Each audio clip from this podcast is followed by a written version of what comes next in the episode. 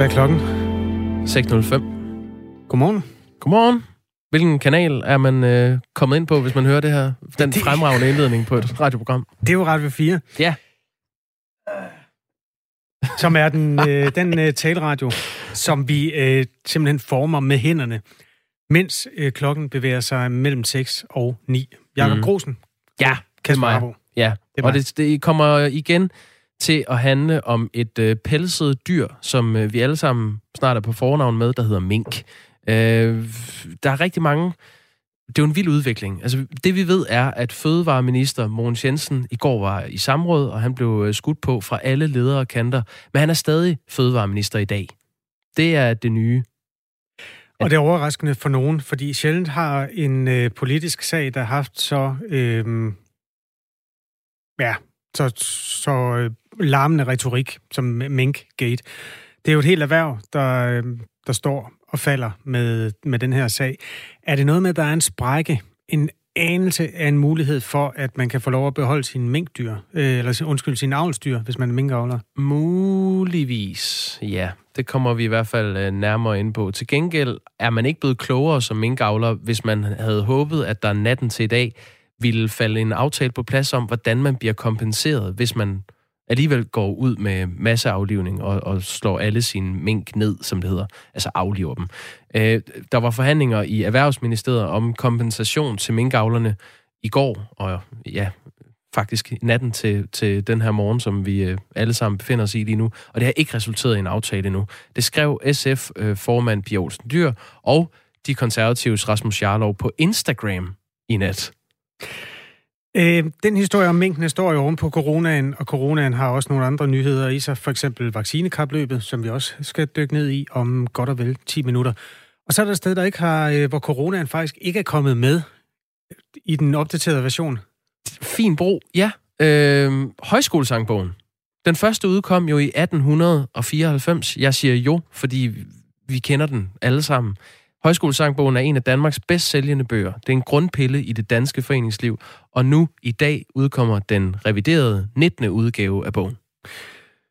Det, der ikke står nogen steder, men som er fakta, er, at det er jo også en øh, ideologisk slagmark. Helt tilbage, så var højskolerne jo bøndernes øh, sted, og dermed på en eller anden måde en venstreborg. Det er det nogle steder stadigvæk.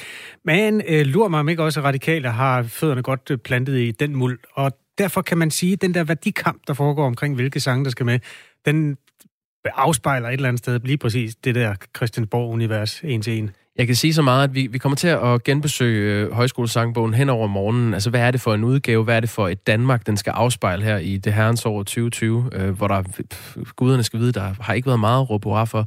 Men den er, den er det, man kalder woke på nydansk. Altså, den er, øh, der er klimasange, der er langt flere kvindelige bidragsydere.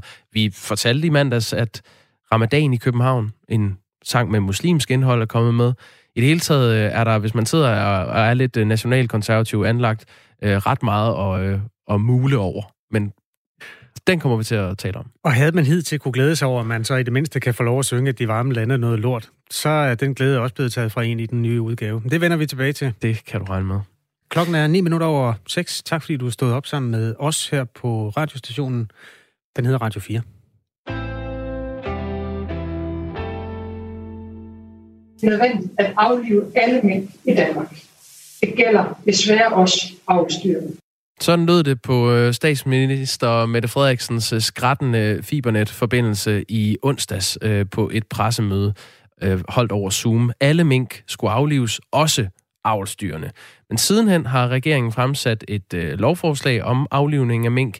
Her står der også sort på hvidt, at regeringen ønsker alle mink, inklusiv avlstyrene, slået ned. Men nu åbner fødevareminister Mogens Jensen en dør på klem for at lade minkavlerne beholde sin avlstyr, hvis branchen skal på benene igen efter pandemien. Det skriver Jyllandsposten her til morgen. Godmorgen, Anne Mona Kulsø Larsen. Godmorgen. Formand for Sjællands Pelsdyravler Forening og selv minkavler. Øh, Mogens Jensen, fødevareministeren, har i TV MidtVest åbnet op for, at nogle avlsmink ikke nødvendigvis øh, skal aflives øh, alligevel. Altså det er lodret imod tidligere meldinger fra både ministeren og fra statsministeren. Han siger, minkavlen kan ikke gøre for, at coronaen er kommet. Vi gør, hvad vi kan for at se på, hvorvidt det er muligt at bevare avlsdyr, siger han til Jyllandsposten. Hvad tænker du om den udmelding? Ja, det jeg tænker om øh, udmeldingen, det er jo, at øh, for det første, så kommer den jo nok en, en anelse sent, og for det andet, så kender jeg jo det tal, som han har fået stukket i hånd, og det er 56.000 afstæver. Og øh, for nuværende, der sidder der 2,5 millioner afstæver i, i Danmark. Det, man skal forstå, det er, at, øh, at mink får valpe en gang om året, og, og øh, de får øh, omkring 5-5,5 i gennemsnit, og det kan lytterne jo så begynde at regne på, gang op med 56.000. Halvdelen af, de valpe, som så måtte komme ud af den produktion, det er så, det er så hunddyr, som vi jo selvfølgelig skal bruge øh, de fleste af, og så selvfølgelig en lille smule haller. Men, men, men hunddyrene, det vil sige, det er 150.000 hunddyr mere oven i de 56. Øh, der kommer til at gå nogen år, inden vi overhovedet rammer det, vi har i dag, eller hvis vi bare skulle have en million afstyr. Så det, det kan jeg ikke se for mig, og, og det næste er selvfølgelig hele dyrevelfærden i at afle på så, på så få dyr. Det, det kan man jo så også diskutere. Jeg ved heller ikke, hvor han vil have dem indhuset henne. Det kræver jo stalle, som er isoleret. Det tager lang tid at få en miljøgodkendelse igennem for at bygge sådan en stald, og det ved jeg heller ikke lige, hvor han havde forestillet sig, at det skulle pågå. Så jeg kan ikke se, at, øh, at det øh, har, har nogen som helst fremtid. Så vi har jo fra branchen forsøgt at, at indgive nogle indspark til netop det her med at, at bevare afstyr. Det gjorde vi faktisk meget, meget tidligere i forløbet her, inden alt det her polemik startede op. Øh, og det har man ikke været interesseret i at kigge på. Så det er måske øh, et forsøg på at... Ja, jeg ved det ikke. Jeg ved det ikke. Nej, men, øh, altså i går... Men meget mening giver det ikke. Nej, øh, vi dykker ned i, hvorfor det øh, ikke giver mening, øh, som du ser det, men jeg vil bare lige sige, at vi i går havde øh, medlem af Folketinget for Dansk Folkeparti, Dennis øh, Flytkær med. Han foreslog for eksempel, at man kunne bruge øen Lindholm i Stegebugt øh, som sådan et sted, hvor man opmagasinerede nogle, nogle mink. Det er, jo, det er jo et bud på en løsning. Øh, og en anden ting er så, at, at man er jo gået i gang med at aflive de her mink. Altså, er det, er det simpelthen for sent? Vi er, vi er færdige på søndag, og min kollega er færdig mandag nat. Så det er, det, det er kørt. Og hvis man tænker Lindholm, altså jeg er, jeg er ikke selv klar over, hvor stor Lindholm er. Det er rigtigt. Der har jo været øh, en, øh, en forsøgs øh, øh, virksomhed dernede, som har haft mink i huset. Men 56.000 dyr, det er altså rigtig mange dyr. Øh, en, en stor øh, jysk farm har øh, 10.000 avlsdyr. Så selvfølgelig skal vi jo finde øh, flere stalle til det. Men, men det, det her, det er... Ja, undskyld, jeg siger det, men det er faktisk ikke... Det er ikke vi skal ikke bruge tid på det. De skal, have, de skal have klaret det, de skal have klaret inde på borgen, så vi andre kan få ro i sjælen. Øh, vi altså, de skal have klaret, at, at, at, øh, at de får en lovhjemmel på plads, der, der ja, siger, at man skal slå alle mink ned? Altså, det, Ja, det andet her, det er simpelthen spillertid. Det spilder tid, at du og jeg sidder og tid på og om 56.000 afstyr på Lindholm. Det, det er fuldstændig spilder din og min tid. Nu er du jo... Det, det, ja, undskyld. Ja, undskyld. Nej, jamen, øh, nu fik jeg sagt, da jeg introducerede dig, Anne Mona Kulsø Larsen, at du er formand for Sjællands Pelsdyravlerforening. Øh, når du formentlig bliver kontaktet af andre sjællandske minkavlere, hvad siger du så til dem? I forhold til hvad? Jamen, hvis, øh, hvis der nu er en øh, minkavler, der ringer til dig og siger, jeg kan forstå, at vi muligvis må beholde nogle avlstyr. Øh, Jamen, det spørger de slet ikke om. Det spørger, det, gør, de, ikke om. det spørger de slet ikke om? Nej, nej, det ved de da, at det, det er da ikke noget, der overhovedet kommer at betale. Hvor, hvor, hvor, altså, hvordan det, ser du så på den her udtalelse fra Fødevareminister Mogens Jensen, hvis det er noget, man som minkavler slet ikke ser som en, en mulighed længere? Øh, nu tager du måske også lige mig i et meget godt morgen. Altså, jeg, men jeg synes, det er dumt. Øh, det synes jeg, det er. Du må, du må gerne lige svinge uh, telefonen over hovedet, uh, Anne Mona Kulsø Larsen. Jeg ved, det virker lidt, lidt besynderligt, men nogle gange giver det lidt bedre lyd. Du faldt ud, men jeg kunne forstå, at du sagde, at det er dumt.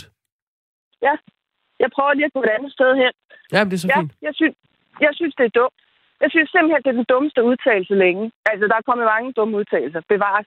Men vi, vi, er ved, vi er ved at lægge vores erhverv ned. Altså, er der, er der overhovedet nogen inde på den borg, der forstår, hvad det er, de har gang i? Altså, vi, vi gør et stykke arbejde ude på farmene med at nedlægge vores erhverv for at passe på folkesundheden.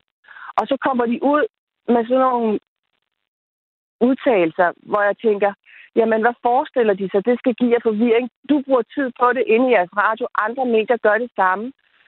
Det her, det, det her det handler om, at det er et erhverv, der er lukket ned til flere milliarder. Det her kommer til at koste statskassen flere milliarder at erstatte, og så bruger man tid på 56.000 afstyr.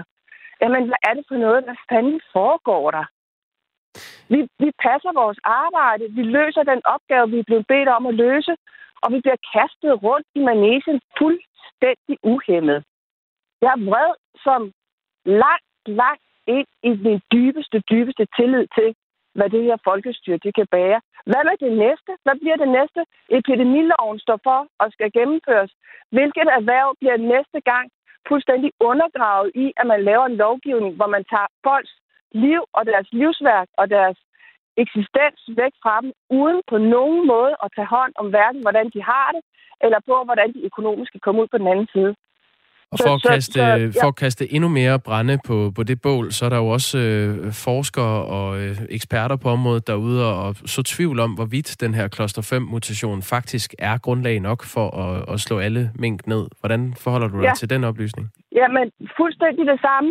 Fuldstændig det samme. Der, regeringen har helt to gange, både onsdag, hvor Mette Frederiksen er på, på, på pressemødet, og, og igen om lørdagen, hvor det så er, er Magnus Heunicke og Mogens Jensen, der er på pressemødet, så meget klart så fast, at det her, det er regeringens øh, øh, retning. Alle mink skal aflives. Og så kommer der selvfølgelig, det er jo klart, det forstår jeg godt, en masse efterreaktioner fra diverse øh, øh, forskere og, og professorer og, og, og rigtig meget andet godt folk, som rigtig meget gerne vil det her. Det ved jeg godt. Og de larmer ind på borgen med, at de vil hjælpe minkavlerne. Det, der sker, er bare, at de skaber så meget mere uro ude i erhvervet, som forsøger at løse og løfte en opgave, så vi kan få den her pandemi pakket væk. Det er det, vi er blevet bedt om, og det er det, vi forholder os til. Mm. Så skal de lade være med at blive ved med at smide alt muligt mærkeligt ud i æderen, som bare gør forvirring totalt. Vi er i knæ. Vi er i knæ. Vi kan dårligt hænge sammen. Vi kan ikke sove om natten. Undskyld, at jeg ødelægger det gode humør for lytterne her fra morgenstunden. Det skal jeg meget beklage. Nej, det, Men det her, det skal du bestemt et, ikke beklage. Det her er et ualmindeligt alvorligt emne. Vi er uden retsgrundlag som minkavlere til overhovedet at vide, om vi kommer ud på den anden side, bare rent økonomisk. Mm. Altså menneskeligt er vi jo allerede i knæ, men, men, men økonomisk ved vi det ikke engang længere. Og så får vi stukket sådan en plade ud i går eftermiddags fra Mogens Jensen med at, at gemme lidt afstyr. Ja, undskyld mig, men god dag, man økseskaft. Det er en uh, svær situation. Anne Mona ja. Kulsø Larsen, tak fordi du var med her i Radio 4 morgen. Og selv og tak, og have en god dag. Ja, tak. Ja, trods alt da. Ja. Den fortsætter jo. Solen står op på et tidspunkt. Uh, ja. Formand for Sjællands uh, Pelsdyravlerforening og altså uh, minkavler. Klokken er blevet 18 minutter over 6. Der lige en enkelt uh, sms. Uh, Martin han skriver, har Mogens siddet længe nok til at få sin ministerpension? Eller er det derfor, de holder på ham? Uh, svaret er, ja, Mogens Jensen har været minister tidligere i over et år, og han har i øvrigt også i sin nuværende funktion haft den over et år. Så han er for nuværende berettiget til uh, ministerpension i, jeg tror det er en 14-års periode øh, et beløb på 100, undskyld, 140.000 om, om året. Medmindre han så bliver pensionist imellem, så går beløbet ned. Det er lidt kompliceret, men det kan man google. Det står inde på øhm, Folketingets hjemmeside. Anyway, øhm, det har han, og han er der endnu.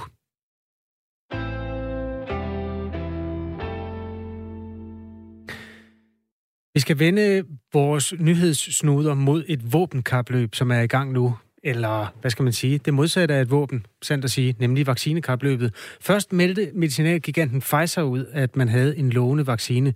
Så var der russerne, de kalder deres for Sputnik V-vaccinen, og nu er der også danskere på banen. Statens Serum Institut oplyste jo i går, at udviklingen af en coronavaccine går godt.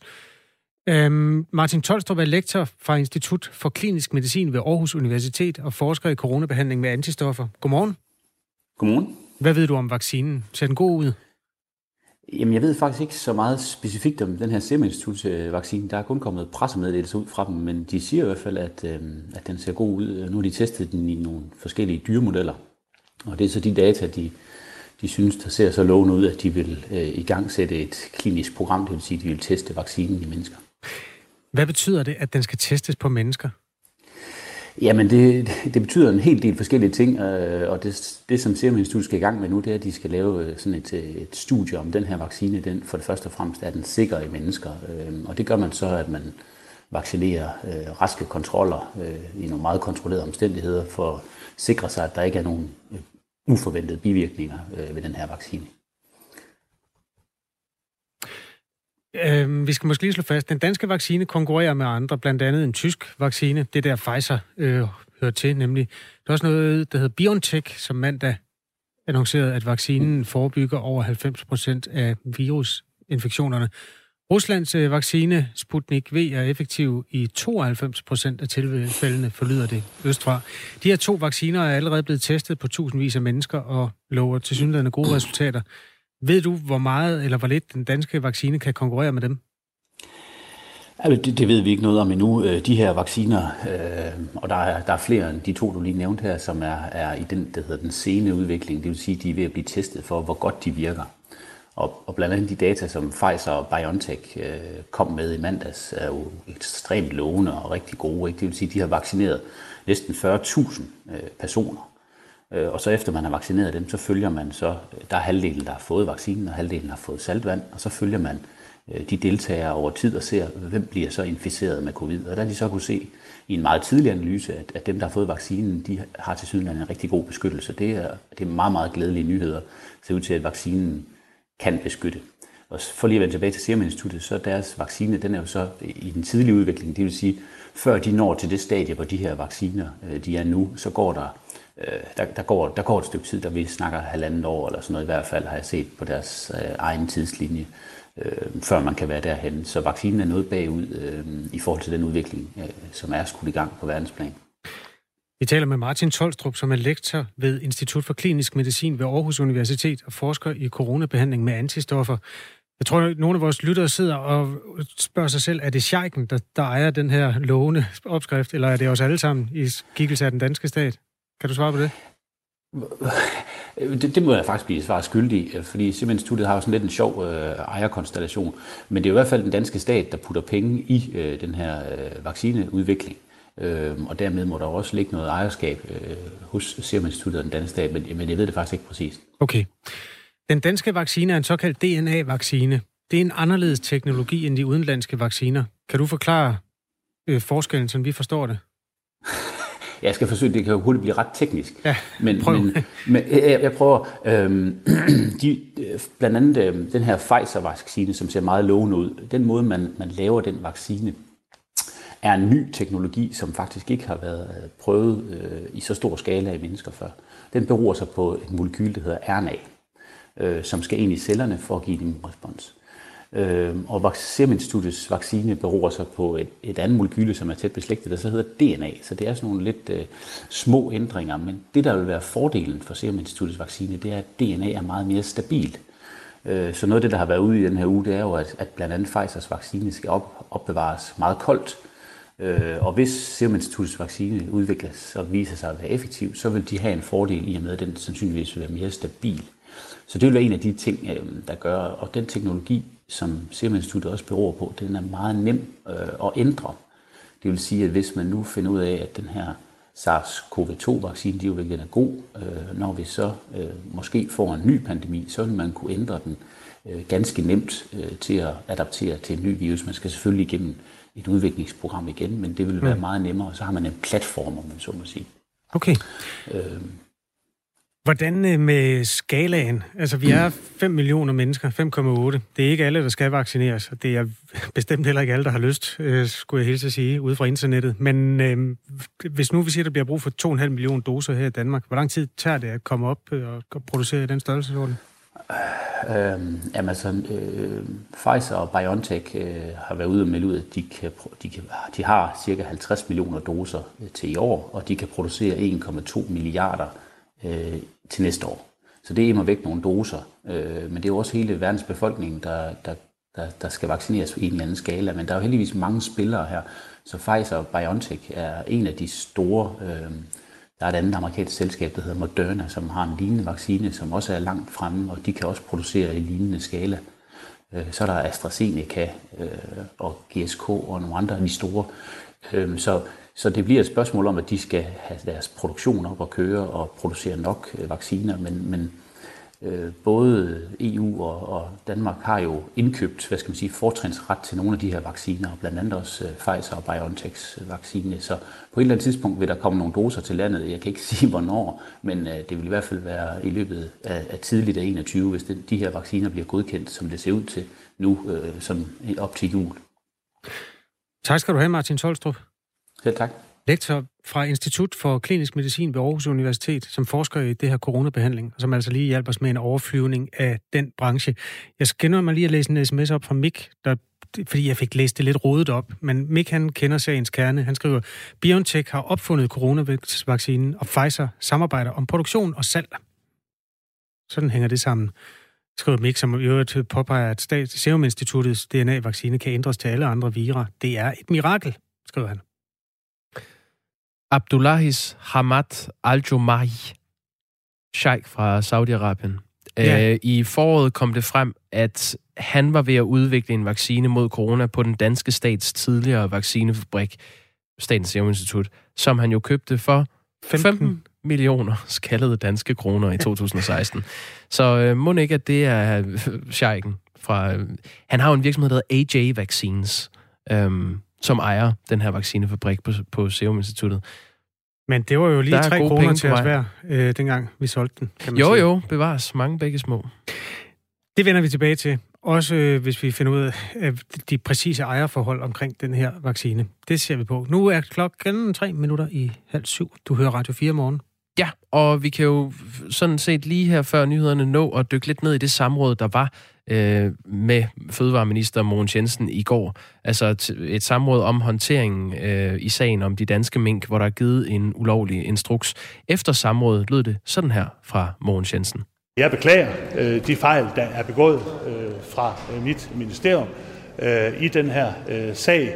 Øh, og nu kommer der en redegørelse. Den kommer om en uge, og den vil øh, selvfølgelig øh, åbent fremlægge, hvad der er sket øh, i sagen, og så ser jeg frem til, at øh, vi kan diskutere sagen videre øh, derfra. Han ser frem til at diskutere sagen og komme til bunds i den her sag.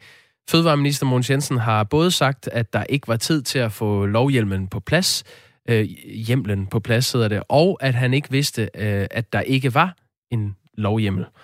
Derfor spurgte Venstres øh, Thomas Danielsen også Mogens Jensen direkte på samrådet, hvilken en af de her to forklaringer er sand, og hvilken en er løgn.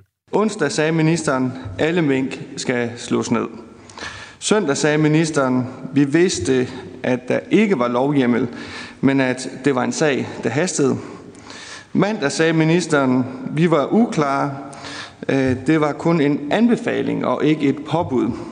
Tirsdag sagde ministeren, vi vidste ikke, at der ikke var lovhjemmel til det her påbud. Hvilke dage løg ministeren, og hvilken dag talte ministeren sandt? Det er sådan set meget rart at vide. Det spurgte øh, Venstres øh, Thomas Danielsen, uh, Mogens Jensen om, og uh, svaret lød sådan her. Jamen det her jeg svare ganske uh, kort på. Jeg har talt sandt under hele det her forløb.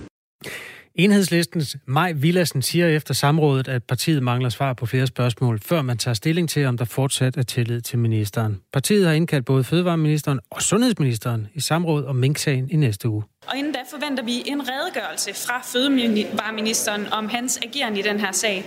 Så derfor afventer vi nu den redegørelse og det samråd, vi i Enhedslisten har indkaldt fødevareministeren og sundhedsministeren i på torsdag. De radikale Christian Hegård siger efter samrådet, at situationen ikke har ændret sig. Christian Hegård vil ligesom enhedslisten afvente redegørelsen i næste uge. Samrådet i dag lagde hverken til eller fra. Den eneste konklusion, vi kan sige på nuværende tidspunkt, det er, at vi stadig mangler at få svar på de spørgsmål, vi stillede.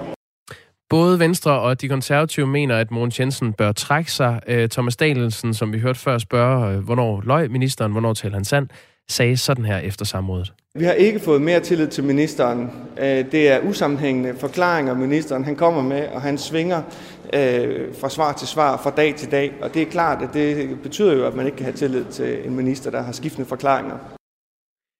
Ja, Vi skal nok sige, hvis der sker noget nyt i sagen. Lige nu er der nyheder med Dagmar Iben Østergaard klokken er halv syv.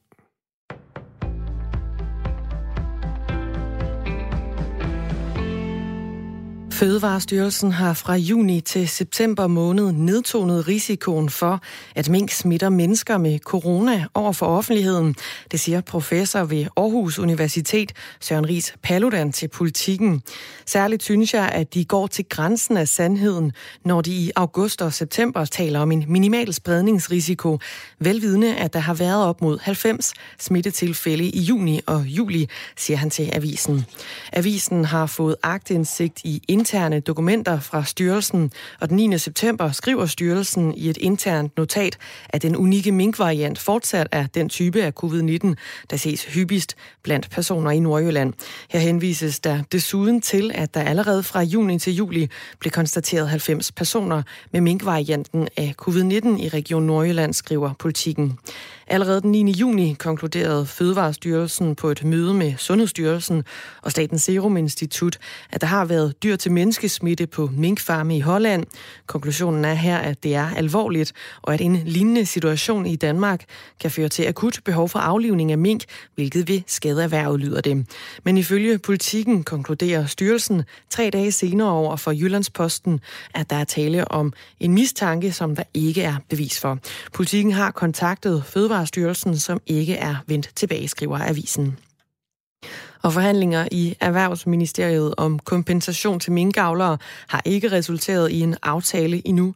Det oplyser SF's formand Pia Olsen Dyr og de konservatives Rasmus Jarlov på det sociale medie Instagram natten til i dag. Forhandlingerne, som foregår i regi af Erhvervsministeriet, står til at blive genoptaget i dag, oplyser Rasmus Jarlov. Fredag i sidste uge, der lød det fra erhvervsminister Simon Kollerup, at minkavlerne nok skal få en god kompensation uanset hvad. Det vides ikke, hvad tid forhandlingerne de fortsætter i dag. Antallet af daglige nye tilfælde af coronavirus har igen i går sat rekord i USA med over 140.000 smittede. Det viser en opgørelse ifølge CNN. Onsdag er samtidig den 9. dag i træk, hvor der er registreret over 100.000 nye smittetilfælde i USA på et enkelt døgn. Ifølge sporingsredskabet COVID Tracking Project, så er over 65.000 mennesker på tværs af USA indlagt med coronavirus. Det er mere end dobbelt så mange som for en måned siden. Og så bliver det ikke længere muligt at skråle, at de varme lande er noget lort med højskolesangbogen som kilde. Det står klart, når man nærlæser den 19. udgave af højskolesangbogen, der offentliggøres i dag. Shubiduas Danmarks sang har været med i de seneste to udgaver af højskolesangbogen, men nu er det altså slut. Det fortæller kirke- og kormusiker Anne Odgaard Ejermand, der er et af de seks medlemmer, der har udvalgt sangene til højskolesangbogen. Jeg tror nok, vi er ret enige om i udvalget, at den sang ligesom har haft sin tid. Altså den har jo været der i en del år nu, og, og det er ikke unaturligt, at sangene øh, bliver skiftet ud, hvis de sådan viser sig ikke at have den der slid styrke, der skal til. Så det, det er egentlig bare, fordi vi, vi ikke synes, at det er en spændende og god nok sang. Og samme melding kommer fra formanden for Højskole Sangbogsudvalget Jørgen Carlsen, men han afviser, at den debatterede sang den ryger ud, fordi den eksempelvis har været anklaget for at være racistisk. Vi har betydeligt mere fornærmelige ting i, øh, i, i den bog, øh, end, end den her temmelig uskyldige øh, øh, drengede vidighed. Det bliver endnu en dag med gråvejr og stedvis lidt regn. Temperaturen i de lander mellem 7 og 10 grader, og vinden den bliver let til frisk. Det var nyhederne her på Radio 4 med Dagmar Eben Østergaard.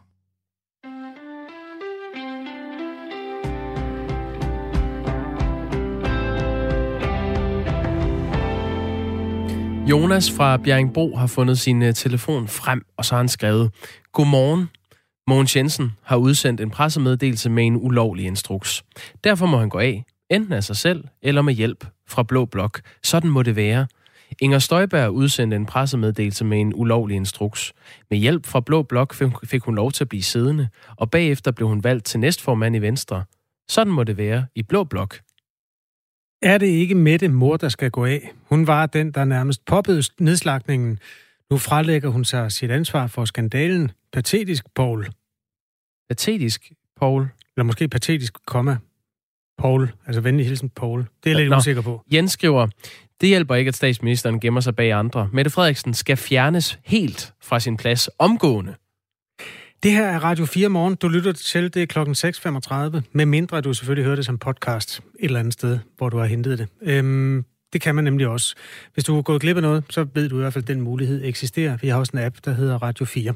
6.35 er klokken.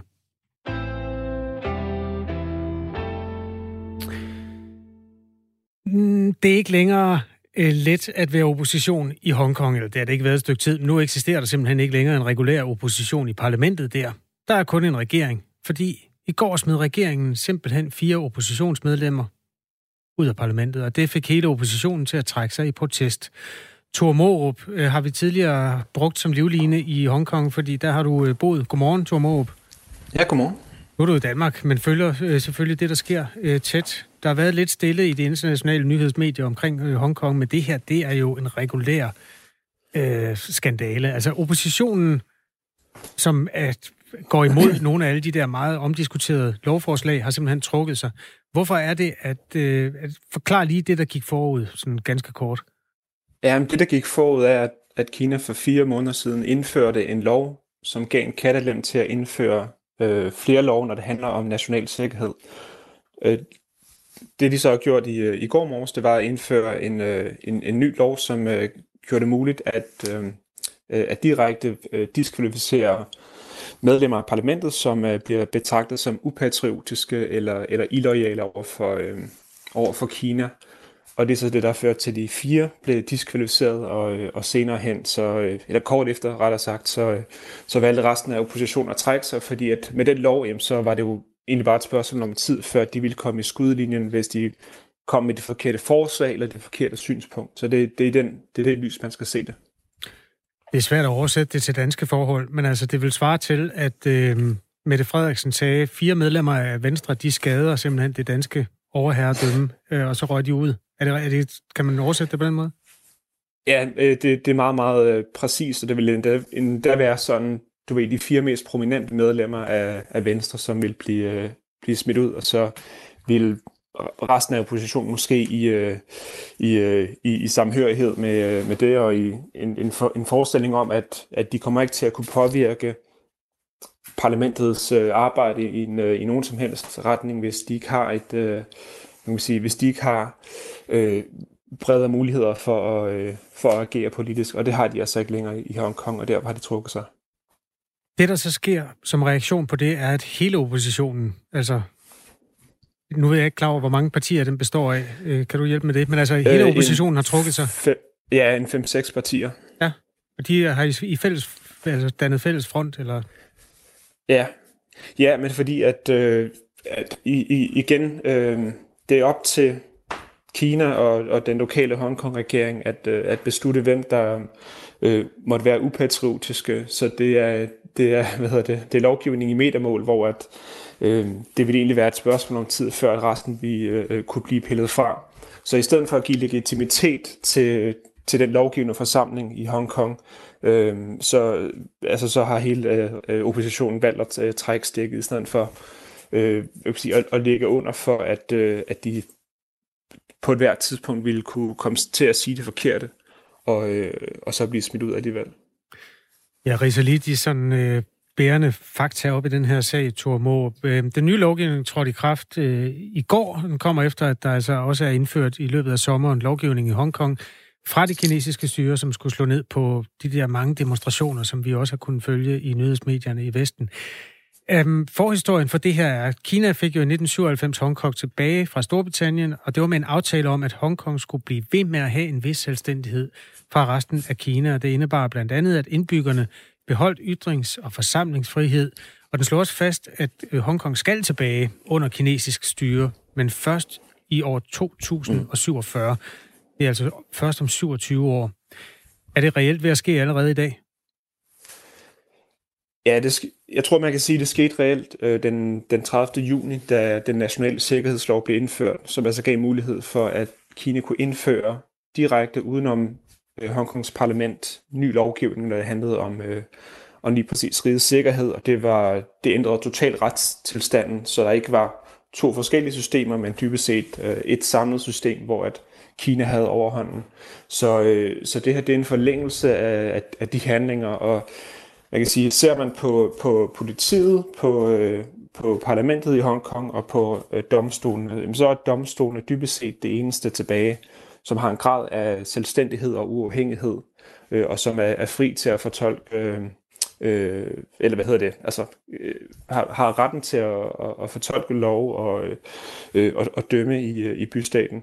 Men det er, øh, det er så også noget, der er på, på retur, så jeg kan sige, Kinas magt over for Hongkong øh, er udvidet betragteligt over de sidste fire måneder, og, øh, og ja, man kan godt betragte øh, Hongkong som en selvstændig enhed, som det var lagt frem frem til 2047 øh, som, som, en, øh, som død. Okay. Folk er selvfølgelig ikke ens alle sammen. Er der nogen, der synes, at det er fint? Altså er der en kinesisk øh, minoritet, eller majoritet i befolkningen også? Ja, der, der, er en, der er en konservativ øh, øh, pro-kinesisk fløj, som ved parlamentsvalget står for 30-35 procent af befolkningen. Øh, den del, som oppositionen så øh, repræsenterer, det er jo så et, øh, et, et ret betragteligt flertal i, øh, af Hongkongs befolkning, men på grund af valgsystemet, jamen, så får de ikke, øh, så får de aldrig et, øh, et, et, et flertal i parlamentet.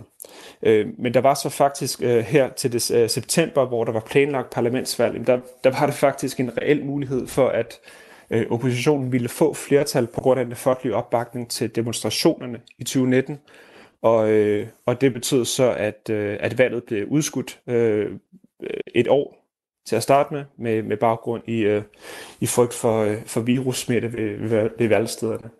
Så det har været en, øh, en udskydelse af, af, af valget, og nu ser vi så, øh, man kan sige, vi har nok set den, scene, den sidste dag i, øh, i meget, meget lang tid, hvor at, øh, at der er en opposition inde i Hongkongs parlament.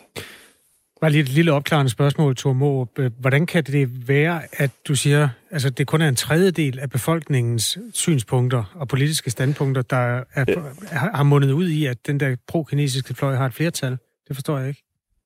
Øh, ja, det er... Øh, øh, Hongkong har et tokammersystem, hvor at halvdelen af parlamentet består af erhvervsinteresser og, øh, øh, og, og, og, og andre hvad kan man sige, øh, lobbyinteresser. Øh, og de de vælger øh, næsten alle sammen øh, at alliere sig med den pro-kinesiske fløj af hensyn til øh, samarbejdsmuligheder og eksportinteresser over for Kina. Så, øh, så selvom igen øh, to tredjedele stemmer demokratisk befolkning, befolkningen, så ender der med at være et komfortabelt flertal til den pro-kinesiske øh, regering i, øh, i byen. Ja, det giver mening. Tak skal du have, Tormorup. Velbekomme. Tidligere bosat i Hongkong, og øh, har blandt andet også deltaget i nogle af øh, demonstrationerne, som foregik der mod Kinas indflydelse i Hongkong. Og den indflydelse bliver jo altså ikke mindre, som det også fremgik af interviewet her. Et interessant indspark på sms'en. Nu må den demokratiske del af verden fandme snart indse, at den må stoppe med at slikke Kina bag i. Kina er et totalt undertrykkende diktatur. Kina er ved at være på røven andre steder i verden, f.eks. Afrika, hvor flere lande ikke kan betale deres Kina-lån, så Silkevejen kan formodes at blive en saga nu. Kina producerer billigt skrammel og sviner som ingen andre. Nu må vi sætte Kina på plads. Nedlukningen af Hongkongs demokrati er det sidste, der måske nu. Hej fra Michael i Aarhus. Ja, også hej fra Bo, der skriver, Hongkong er Kinas abekonge. Abekongen var jo som bekendt ham, der stod op mod kejseren og det elitære magtstruktur, hvor han ikke ville finde sig i at blive undertrykt og krævede sin personlige frihed. Øhm, det så vi vist allerede, tror jeg, der skal Det så vi allerede som børn i 70'ernes børne-tv. Så det var ikke helt skidt det hele dengang, selvom naiviteten er tiltaget til latterlige højder i vore dage, fordi øh, handel og penge kommer før frihed og selvstændighed. Du er barn af 70'erne, Kasper. Hvad mener øh, jeg tror, det er Bo, der har skrevet der med abekongen. Altså, hvad er det for en reference? Jeg ved det ikke. Jeg så ikke lige den der. Jeg hopper på YouTube eller Bonanza eller et eller andet, når vi er fri. Så skal jeg svare på det i morgen. Man skulle nok have været der. Men det er dagens ord indtil videre, abekongen. Klokken er øh, 16 minutter i syv. Ja, nej. Nu skal det handle om en grundpille i det danske foreningsliv. En af Danmarks bedst sælgende bøger. Den er udkommet siden 1894 en integreret del af vores øh, danske samfund.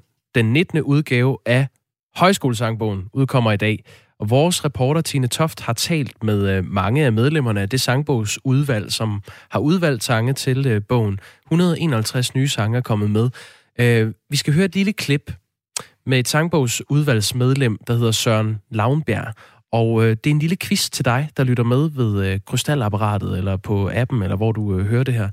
Hvis du kan gætte, hvilken sang, der ryger ud af højskolesangbogen, ud fra det her klip med Søren Lavnbjerg, så er du dygtig. For mit vedkommende, så synes jeg, at vi er kommet forbi øh, den, den øh, tid, hvor, øh, hvor vi kan blive ved med at synge den sang. Øh, altså, der er en grænse for, hvor længe vi kan, kan, kan gentage en joke, kan man sige. Ikke? Men hvorfor er der egentlig det? Jamen altså, øh, jamen, jeg tænker bare, at, at, øh, at i talesættelsen øh, øh, af, af de problematikker, som de så i 1978, det var fint øh, til den tid, og, og vi har nyt at synge den sang. Øh, men men, øh, men, men, men nu, nu mener jeg, at, øh, at det er tid til at synge andre sang. Det var en anden tid dengang. 1978. Det sjove er, at det er en sang, vi også har diskuteret i det forgangne år. Det kan du regne med.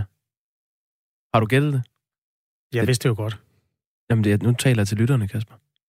Det er den her. Der findes andre mennesker end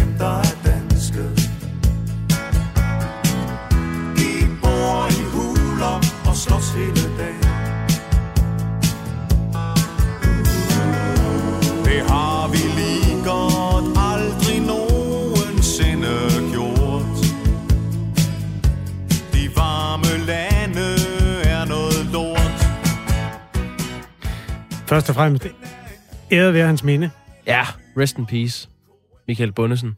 Øh, Danmarkssangen, Shubidurs Danmarkssang fra 78'eren, der udkom i 1978, surprise, surprise.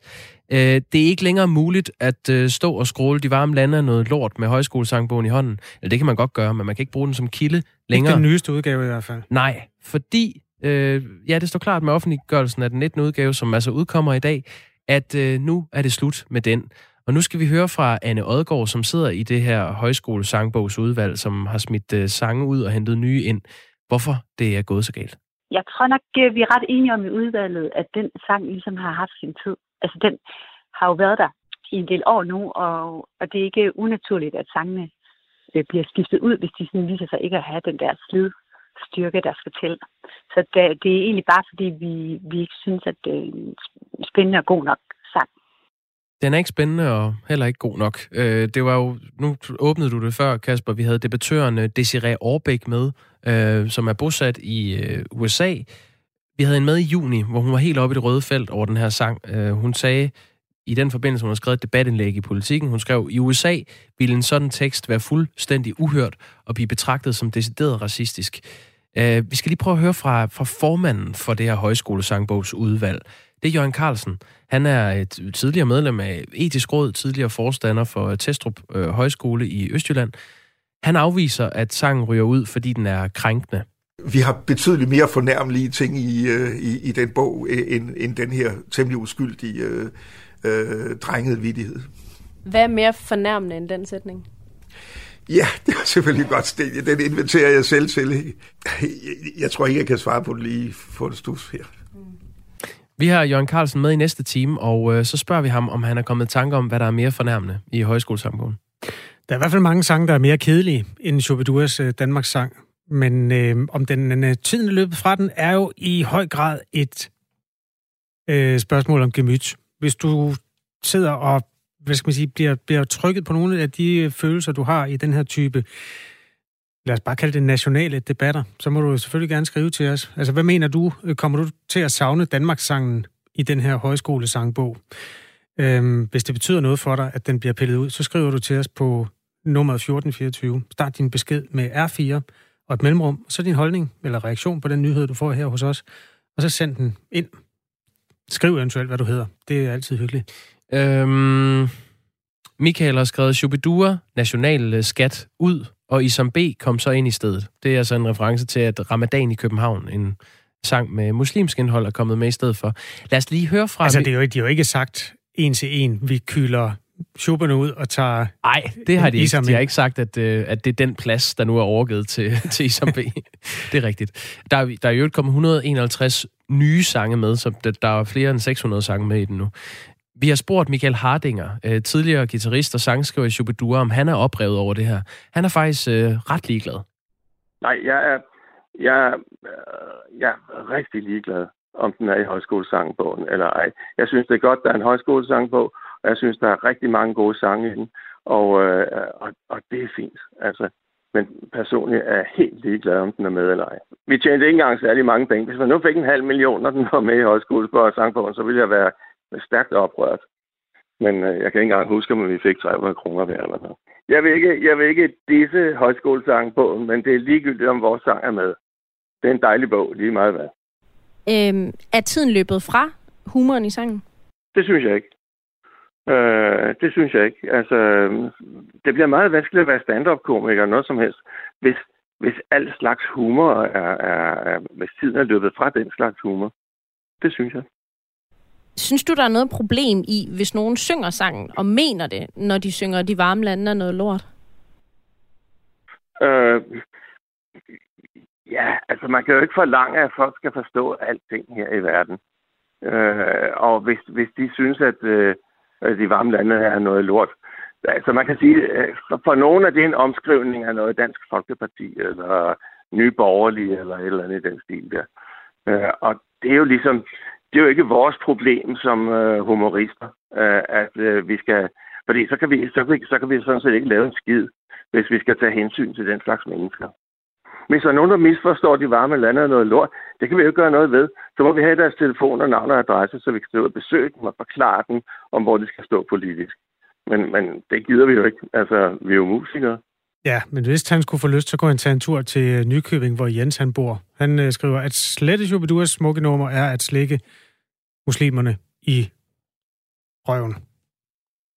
Det er en sms fra Jens. Det her, det, det sker jo i samme uge, som øh, Michael Bundesen, øh, tidligere forsanger i øh, Shubidua, ære hvad hans minde, er gået bort. Og derfor giver Michael Hardinger også øh, bunden, som han bliver kaldt, et par ord med på vejen. Han var, han var en fantastisk... Øh, han var en bulldog. Han var en folkeforfører. Han var en slider og en knokler, og han var en sjov og, og munter dreng. Det er et stort tab for os alle sammen. Som er, der har jo været mange med i kan man sige. Vi har været en 15 stykker alt i alt hen over årene.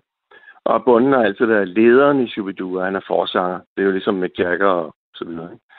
Øh, Og øh, jeg havde 25 år, hvor jeg, jeg havde faktisk 27 år, hvor jeg arbejdede sammen med bunden, og vi øh, lavede utrolig meget, og vi havde det fantastisk sjov.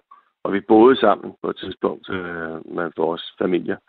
Øh, så det er, det er et stort tab, at han ikke er der mere. Men øh, det var ikke uventet, fordi jeg vidste, at han var meget syg. Men øh, en meget, meget trist dag var det under alle omstændigheder. Hvordan tror du, han vil reagere på, at den her sang ryger ud af højskolesangbogen? Jeg tror, han vil være lige så øh, fjertende ligeglad, som jeg er.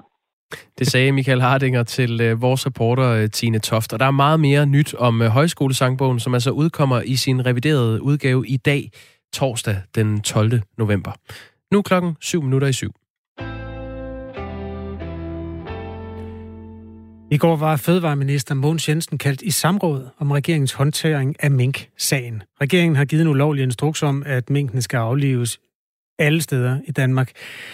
Hvad fødevareminister Mogens Jensen har vidst og ikke vidst, brugte Folketingets partier øhm, det er godt 90 minutter lange samråd på at, at afklare. Blandt andet øhm, lød det sådan her fra Sofie Løde fra Venstre. Kort opsummeret, så vil jeg vide, hvilken øh, besked, som regeringen har givet til Fødevarestyrelsen om at sætte i gang med at aflive alle mink herunder dem uden for zonerne. Jeg er ikke bekendt med, at der decideret er øh, givet en øh, ordre på den måde til Fødevarestyrelsen. Jeg forstår det sådan, at Fødevarestyrelsen selv reagerer på den, øh, det pressemøde og den udmelding, der er om, at nu skal alle mink aflives, og så sætter de gang i og udfører det. Det, man her diskuterer, er altså, om der er kommet et stykke papir eller et øh, stykke e-post til Fødevarestyrelsen fra Mogens Jensen eller en, en embedsmand hos ham, der skriver ud og aflive mink alle steder. Øhm, Sten Bønsing er professor i forvaltningsret ved Aalborg Universitet. Godmorgen. Godmorgen. Lyder det som en sandsynlig forklaring, at Fødevarestyrelsen på eget initiativ har fulgt med i nyhedsstrømmen og sagt, vi går i gang? Øh, nej, det lyder ikke øh, sandsynligt. Altså det er, det er så øh, omfattende en, øh, en beslutning, at, øh, at i den spørg, type spørgsmål, der er der øh, med meget, meget, meget stor garanti, øh, har, har der været en, en dialog mellem øh, altså det, der hedder departementet, altså den øverste del af, af ministeriet, der hvor ministeren er, øh, og, så, og så styrelsen. Øh, det er jo ikke til at vide, om, om ministeren personligt har været involveret. Øh, det vil jeg nu faktisk tro, men det, det kan man selvfølgelig ikke vide. Mm. Øh, men det er helt usandsynligt, at der ikke har været en eller anden dialog. Øh, også, øh, eller jeg vil lige ved at sige, ikke mindst i lyset af, at at, øh, at jeg, jeg er meget sikker på, at styrelsen har vidst, at det har været en, en ulovlig beslutning, eller at hjemmesgrundlaget har været beskedent. Og, og, og derfor også af den grund er det ret usandsynligt, at man udelukkende på grundlag af et pressemøde, øh, man har set i tv, øh, begynder at skrive øh, så, så, så voldsomme breve. Der skal nok komme et større opklaringsarbejde på det her, og der er jo ingen af os, der ved endnu, og hvad der foregik helt præcist. Men kan du forklare, hvad der sådan principielt normalt foregår, når regeringen giver en ordre som denne her, altså en ret vild ordre, alle mink skal aflives? Hvad vil der normalt ske? Ja, altså en, en, en, en ordre af den her type, det er, den vil gå fra, fra, øh, fra departementet og så til, til styrelsen, hvor man beder om, at det her det bliver øh, ekspederet. Og, øh, og når det er af den her karakter, øh, så vil der være en eller anden form for dialog, øh, enten øh, et eller flere møder, øh, eller øh, som minimum noget, øh, altså en korrespondence frem og tilbage, øh, sådan så man er helt sikker på, at man får udført det, den øh, beslutning, som, øh, som ministeren har, har, har tænkt sig.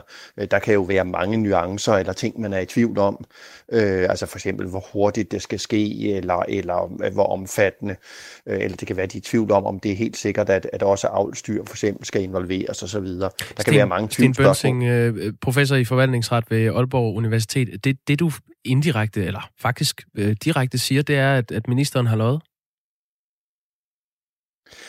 Øh, det, altså, det, det ved jeg ikke. Det, ja, det synes jeg er svært at tage stilling til. Nu hørte jeg ikke selv pressemødet i, i går. Altså sådan som, som øh, øh, det citat, eller det, det klip, I også havde, der, øh, der siger han, at han er ikke bekendt med, hvad der at der er gået en ordre. Øh, men, men, og det kan jo godt være, han ikke, ja, det, det kan jeg jo ikke svare på, om han er bekendt med, men, men, men, men der må have været en eller anden korrespondence mellem departementet og styrelsen. Øh, og også i lyset af, at jeg er ret sikker på, at styrelsen godt er klar over, at, at, at, at der manglede et hjemmelsgrundlag, og derfor så må man have spurgt ind til, øh, hvad præcis ministeren eller departementet har ment. Hvis det er rigtigt, det du siger, eller det du tager for givet, at der må have været en form for øh, dialog, og måske er det simpelthen øh, ikke rigtigt, hvad ministeren siger, hvad sker der så? Øh, ja, altså for, for ministerens vedkommende, så, så, øh, så er man jo afhængig af, af, af Folketinget, øh, eller statsministeren. Altså så, så, øh, så øh, enten så kan man jo få en, en, en næse i Folketinget, øh, eller også så, så, øh, så kan man jo blive afsat, øh, enten af, af statsministeren eller, eller af Folketinget. Øh, det, er, det er op til et flertal i Folketinget. Ved du noget? Altså, hvad baserer du det her på, at når du siger, at der, der må have været en korrespondence fra de mennesker, der arbejder hos Mogens Jensen, Fødevareministeren, og så over til Fødevarestyrelsen, som sætter gang i aflivningen. Hvad, hvor ved du det fra, at der har været en dialog? Altså, jeg ved jo ikke heller ikke, at der har været en dialog. Jeg siger bare, at det er helt usandsynligt, at der ikke har været det. Og det bygger jeg jo på, at, at, at det er jo hele arbejdsgangen i en ministerium, og det er jo et hierarki, om så må sige, hvor ministeren sidder øverst øh, og udsteder ordre. Øh, og, øh, og det er helt usandsynligt, at man, man i flere led længere under øh, ministeriet, altså nede i en styrelse, øh, om så man sige, bare sidder og ser tv, og så, øh, og så begynder man at, at, at ekspedere sager. Og også, som jeg siger, ikke mindst i lyset af, at man i styrelsen jo formentlig har vidst, øh, eller det har man vidst, at det her øh, hjemmelsgrundlag, det var tvivlsomt. Øh, og man har jo heller ikke kendt alle detaljerne i ministerens ordre bare ud fra pressemødet. Øh, Øh, så det, det, det er øh, øh, stærkt usandsynligt, at man ikke har spurgt tilbage, og, og som minimum altså øh, øh, i departementet, øh, altså ministerens kontor, øh, præcist hvad det er, der er omfanget, og hvor man har tænkt sig, hvor hurtigt det er gået. Men I skal også tænke på, at der er gået øh, omkring to døgn, altså pressemødet var øh, onsdag aften, og det, da man sender breve ud, så vidt jeg har øh, orienteret, øh, fredag aften. Mm. Og det vil sige, at der, der, må jo, der, der er foregået jo noget i de to døgn. Det må man tage for givet. Tak fordi du øh, gav et bud på, hvad der kan øh, være sket, og hvad der ikke øh, kan ikke kan, kan, ja, hvad der måske ikke er sket. Sten Bønsing, tak skal du have. Velkommen. Professor i forvaltningsret ved Aalborg Universitet. På den anden side af nyhederne skal vi dykke ned i, at øh, den her kloster 5-mutation måske ikke er så farlig, som man har taget udgangspunkt i, da man beordrede alle danske mink aflivet. Nu klokken syv.